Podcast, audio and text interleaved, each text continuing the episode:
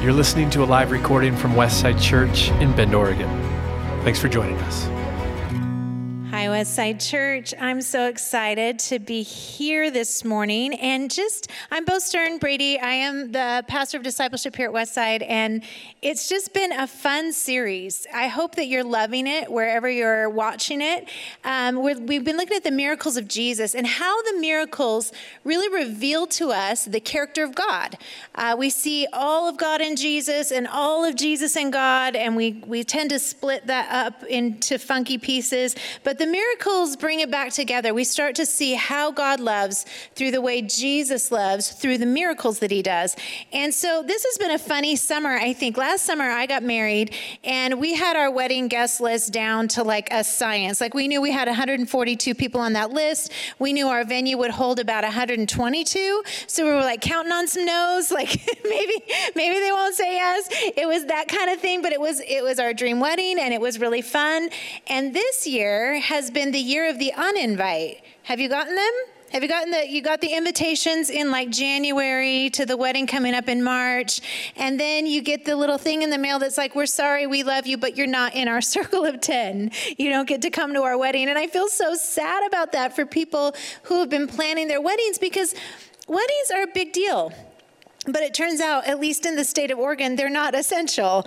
You can get married, but you don't get to have the wedding of your dreams because weddings aren't the marriage, they're just the wedding, they're the party part. And that's one of the reasons I love the miracle we're looking at today because Jesus steps into a wedding and cares about it. He cares about the actual party, and it is a great miracle. And so, and it and it just reminds us of all of these things that commitment matters to God, and parties matter to God, and relationships more than anything matter to God. And so, let's jump into this miracle. It's found in John 2, and we're going to read all the way through it, and then we're going to look at what there is for us inside of it. It says, On the third day, a wedding took place at Cana in Galilee. Jesus' mother was there, and Jesus and his disciples had also been invited to the wedding. When the wine was gone, Jesus' mother said to him, They have no more wine. Woman, why do you involve me? Jesus replied, which is a pretty sassy response for a son to. I mean, my son would not get away with that response. But when you look at it in the original Greek language, I promise you, this isn't how it sounds. This Jesus is is is responding to her in a way that is appropriate for his culture and his time, and he loves her, and it's okay. Um, his mother said to the servants, Oh, he says, Jesus replied, My hour has not yet come. His mother said to the servants, Do whatever he tells you. Nearby stood six stone water jars, the kind used by the Jews for ceremonial washing, each holding from 20 to 30 gallons. Jesus said to the servants, Fill the jars with water. So they filled them to the brim. Then he told them, Now draw some out and take it to the master of the banquet. They did so, and the master of the banquet tasted the water that had been turned into wine. He did not realize where it had come from, though the servants who had drawn the water knew.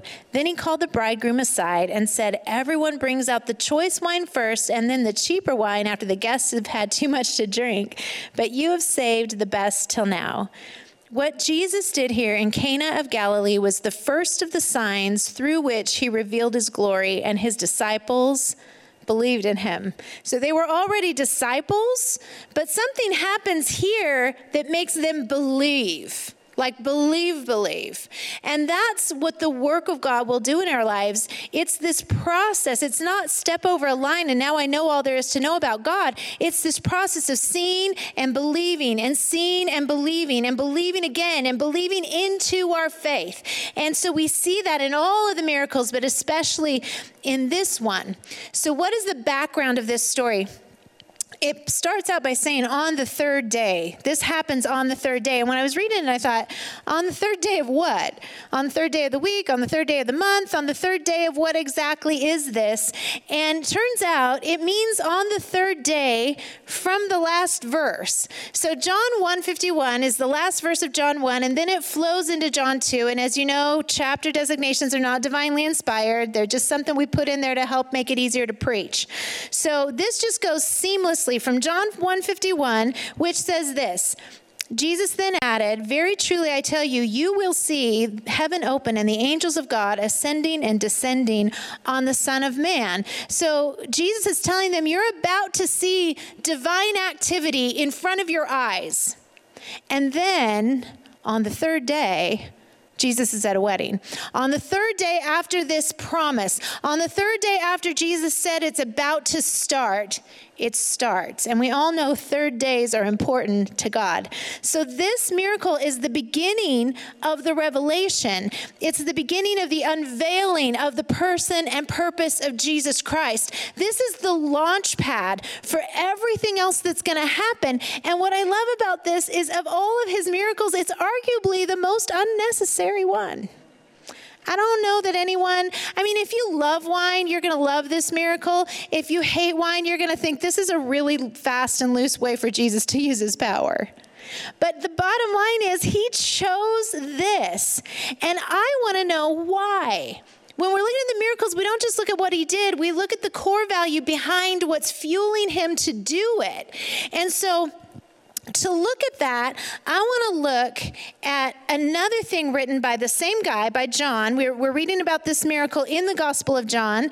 And John, as you know, was the last living disciple. He probably saw all the other disciples martyred. He was the last one waiting for Jesus to come back. And he writes late in life. Um, and so that we, if we start here, this miracle happens in like 33 or so AD, 30 AD. And then if we jump ahead, to 95 AD, we hear John write these words. And these words, I think, have become entrenched in the character of John the disciple.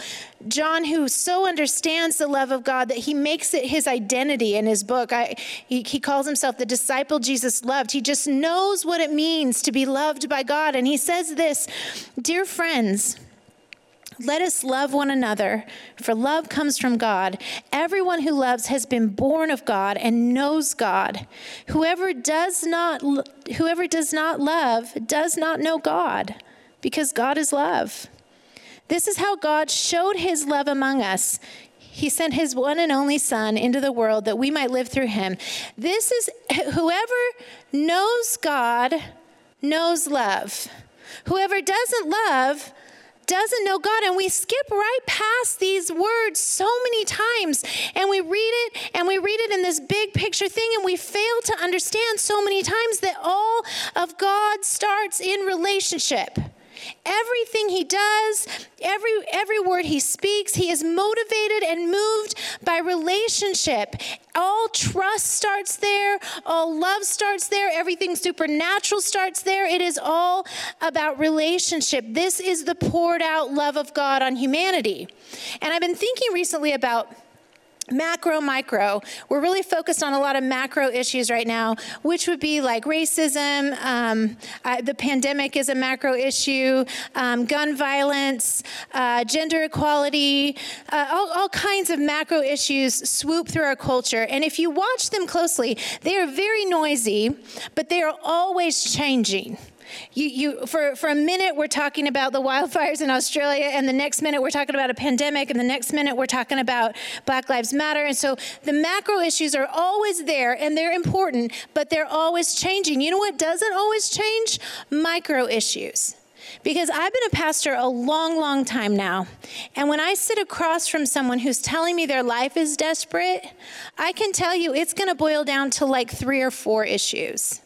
It's going to always come back down to loneliness or uh, usually relationships, uh, God. There are only a few micro issues that really define us and define whether or not we have purpose and identity. That's a big one. And so there are these, these micro issues that are at the heart of humanity. And those micro issues only become prevalent when they bleed out into the macro, like a lonely kid shoots up a school. And then what do we talk about? Gun violence. And really, and we have to. We have to talk about the things that matter. We have to talk about macro issues, but we have to begin to view them through the lens of micro issues, or we'll always use the macro to excuse us from addressing the issues that begin in relationship. It's gonna, it's gonna always be a way that we, we strap this tourniquet uh, around our bleeding wound and talk and fight and argue and try to politicize things that ought to be being dealt with heart to heart. And so I think this is an important time for us to look at this miracle and say, why does Jesus turn water into 150 gallons of wine? Because he understands everything starts with relationship. Everything. And so whoever you're viewing with today, your house church or your spouse, would you consider this idea of when you look at any miracle, ask this one question Where is love leading Jesus?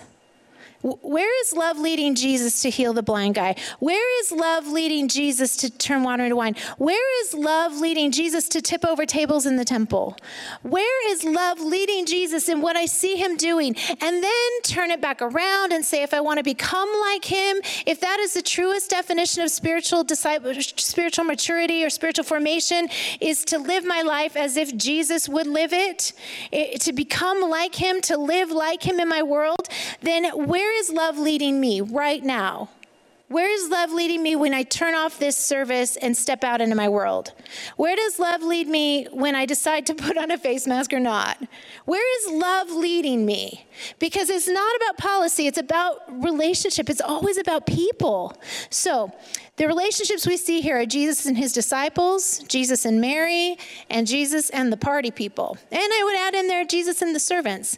And so I'd love for you to take a minute to talk about that. Not right now, keep listening to me, but talk about this afterwards. What do you see in these relationships that we see in this miracle? Who does Jesus love the most? How can we tell? How does he respond to these people? What is the result? Ask those questions. And as you ask them, we begin to see ourselves inside of these stories. And it's so, so good. So it's interesting to me that Jesus goes to weddings and that the disciples were invited too. Um, Jesus and his disciples were part of the same social circle, it appears, because there's no reason Jesus doesn't have a ministry yet in this in this time. And so they wouldn't invite Jesus and his entourage. They're all invited to the same wedding. And Cana was a rural town about eight or nine miles from Nazareth where Jesus was raised, and so it would that would maybe explain why his mom and friends were there. Um, and these parties, though, seem to be a core value to Jesus and not an interruption. Jesus meeting with people seems to be a real part of the reason he came. So often, he builds his relationships around a dinner table. 11% of his miracles involve Jesus feeding people. He seems to want to be face to face and heart to heart because that's where trust is built. That's where relationships are formed. Um, when I look at going to a wedding or a party as an obligation or annoying, I'm an introvert. Sometimes I don't want to leave my house. And when I look at it that way, I am missing a brilliant opportunity to live in love like Jesus. Jesus even built the greatest sacrament around the table he said, Do this every time you remember me. And so I think sometimes we've reduced that to a thimble full of grape juice and a cracker. And it looks to me like that was actually a meal with friends where they talked about each other and about life and where they were going and what was going to happen next. And I think that every time we sit around the table, being willing to remember and to, to see face to face and heart to heart and share real dreams and real fears, that to me is how we remember the death and burial and resurrection of Jesus Christ. Uh, when we get around the table, that's where relationships starts. And you know that's where trust is built because if you've ever been invited to somebody's house for dinner or a party and it turned out they wanted to sell you something, you know how relationship is misused. And so it's powerful when we use it correctly.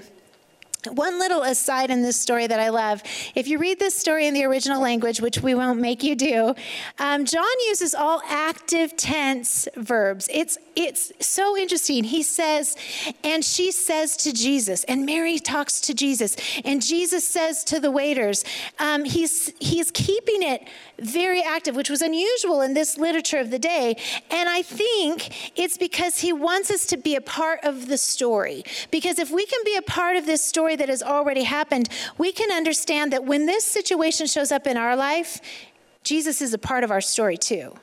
He, he writes us into the story. And this simmering in the background of this miracle is this idea that Jesus loves marriage.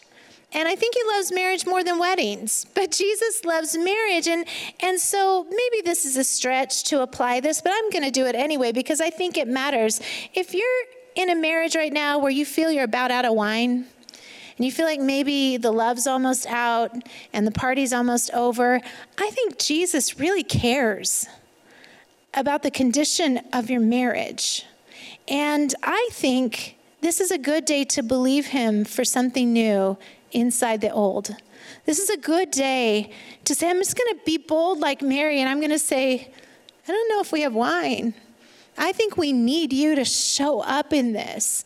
And I just want to challenge you to see what might happen because the same God who turns water into wine can turn indifference into love. So that's just a, cul de sac. Takeaways from this miracle that I love. There are a ton of them. Again, talk about them in your group. But there are three that really stood out to me I want to share with you. The first one is Jesus is fun to be with. Jesus is a good time. And I really love that, especially right now. I love to read about the Jesus who hangs out with uh, kind of eating and drinking and having a good time on the patio. I really love that. Um, we see lots of examples of Jesus eating and drinking with sinners and drunkards and gluttons. Mark 2 and 16, Matthew 11, and the parables in Matthew 22 and Luke 14. Um, but the bottom line here, when we're looking at the way of Jesus, is that Jesus was someone people wanted to be with. And, and he, he was invited and didn't he didn't have to be invited. He probably wasn't the coolest guy to have at your party, but people wanted him nearby. And here's the thing Jesus would have had fundamental disagreements with everyone at the table. Everyone. Jesus, the Son of God, would have fundamental disagreements with 100% of us. We all have something in our heart that Jesus would be like, no, that's not, that's not how I meant for that to be at all. And yet, Jesus sits with them and enjoys them without berating or bullying or pulling the bait and switch. You know, I want to sit with you, but I've also want to share 10 minutes about my Godhead at the end of this. He is able to be there and be present and be a part of the party. And I think that as people who want to be like him, we got to be like that too. I really do. Again, micro macro issues I had someone talk to me recently about a child who is going a way that they never saw coming, they didn't anticipate, and it is it is wholly against their beliefs. And she said, I I just I don't think I can have relationship with my son while he's going this very just going up away from God's will, away from his plan. And that makes me sad because inside of the micro issue that kid is facing, Jesus always shows up, not in spite of our imperfection, but probably because of it. He always stays close. He never takes relationship. And I want to be like that too, where in spite of the issues, I want to be good to be with without trying to fix you all the time, you know? Um, number two, Jesus is constantly turning unclean things into clean and beautiful and valuable things. These containers were used for purification. They were a symbol of the law, and they are filled with ordinary water. Couldn't be more ordinary. And Jesus also is made of ordinary stuff and divine stuff. And Jesus steps into the ordinary and he doesn't pull wine out of the cosmos or out of nothing. He doesn't snap his fingers and wine miraculously appears, he takes something ordinary and turns it into something so much more. In fact, he, he it's not just a, a little bit, it's abundance. As I mentioned, this is six containers, 25 gallons each, 150 gallons of wine. I did the math, that's over 700 bottles of wine. Jesus is making. And it's funny to me too because he doesn't ask them to fill them to the brim. He just asks them to fill them, but they fill them to the brim and so they got what they got. They got what they filled. And, and so it's, it's this uh, important to see that this abundance that Jesus gives at this wedding comes through the doorway of need. It comes because there's a lack. I know that's really obvious, but it's profound to me because they could have planned their way out of this. Plan better, you have enough wine. Invite fewer guests. Portion it out better. Do a better job, and you won't need Jesus to show up. But it doesn't seem to matter how they ended up in this situation. Jesus still shows up, and they experience something better than they could have planned for. And I really want to not be so afraid of need. I want to be not so afraid of lack that I never leave opportunities for Jesus to show up, that I oh, that I plan my way out of every possible miracle. Jesus shows up when there's lack, when, when there's a recognized need, and then he builds something beautiful out of it. And that to me is such a beautiful part of this miracle. The third thing, arguably the most important thing, is that we are part of the dance. Mary steps into this moment as someone who can see the need and she can see the solution. She's, she's got it really in her crosshairs. She understands exactly what's going on here. And um, actually, the, the early church fathers, they, as they wrestled with how to describe a certain aspect of spirituality, and, and all of us that, that have been following Jesus for a while know that, that discipleship is language. A- any growth in life, really, we need words to put around it. We need words to put around our emotions so that they can attach to our thoughts and we can understand what's happening. And so, how we describe something is really important. And so, in this, the early church fathers were struggling with how to describe the Trinity, the Trinity and its operation throughout the course of human history. And so they were describing a lot of things and metaphors, and everything that they, they came up with ended up feeling static and boring and not uh, nuanced enough and not dynamic enough. And so finally, they landed on a Greek word. It's the word perichoresis, and it means rotation and they're describing the Trinity, arms around each other, rotating in a dance around human history and around our issues and around this wedding. The, the Trinity always at work. I mean, maybe we need to, to lose from our language, God, please, would you show up? When we understand He already is here, He already is dancing in your room. Can you see it? Maybe our prayer needs to become God, make me aware of your movement in this space. Because Mary seems to be aware of it. And I think it's because she already was invited into this miracle dance before when she was young. And so Mary sees Oh, because here's the punchline: that the, the early fathers would, would understood that there were moments in history where the Trinity would open up their arms and invite a human in to be part of the dance. We see it when Jesus hands the bread and fish to the disciples to distribute to the people. He invites them to be a part of it. And we see it here where Mary says, I'm going to step up to the table.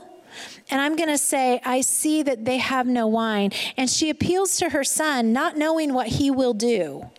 Jesus hadn't, hadn't done a miracle before. I don't know if she thought he would run out and buy some. I don't know what Mary thought he might do. She just knew, I'm going to be part of the dance now. And then she has not only the ear of Jesus, she has the ear of the waiters in a way that Jesus wouldn't have yet. So Mary is their clearest picture of intercession here. She sees a need, she gets in the middle, she joins the solution and the problem together. And she does it not by travailing for hours, not by saying a certain prayer, not by manipulating, not by berating, not by begging. She does it just by saying to Jesus, They have no wine, and saying to the waiters, Trust him. That's all she does. And then she's out. But she is a part of the dance because sometimes I wonder why Jesus did this miracle. And the only thing I can come up with is because he loves his mom. It starts with relationship. And Jesus responds, and he doesn't ask the waiters to do big things. He doesn't ask them to crawl up the stairs on their knees or hit themselves with chains or give a million dollars. He asks them just to fill a jar with water he asks the disciples to hand out the food. He tells them to cast their net on the other side. He tells the man to pick up his mat and walk. We do the simple things, he does the saving things. But we get to be a part of the dance. And he never asks us to do his part only ours. And if you're exhausted serving Jesus right now, it might be because you've picked up his part. You've picked up the convincing part. You've tried to be the solution to people who need him. And all you need to do is be the connector. And so, what do you not have enough of today? Joy, health, peace, uh, happiness in your home, money. What do you not have enough of? What if we just made ourselves aware right now of the presence of Jesus wherever we are? We recognize that you fill the whole universe and you fill the whole state and you fill our whole city and you fill our whole room and you fill everything, including me. And so I, I wake up and recognize that you are here and you are dancing around this time in our world. And you have what we lack. And so, Father, we ask that you would step in through the door of need into the hearts that are broken and empty and hurting and longing for you. We ask, God, that you would come and be super abundant, more than enough, running over. God, we love you. We thank you for the work of Jesus, the person and purpose of Jesus Christ as it has been um, poured out in our lives, the poured out love of God into our hearts, into relationship. And we ask more than anything, more than anything, more than anything, that we would become like Jesus. We love you and we worship you. In your name we pray. Amen. So, hey, take a few minutes and talk with your people about some of these things today and look at this miracle again through fresh eyes. And please have the best week ever. We love you here. Thanks so much for being with us this morning.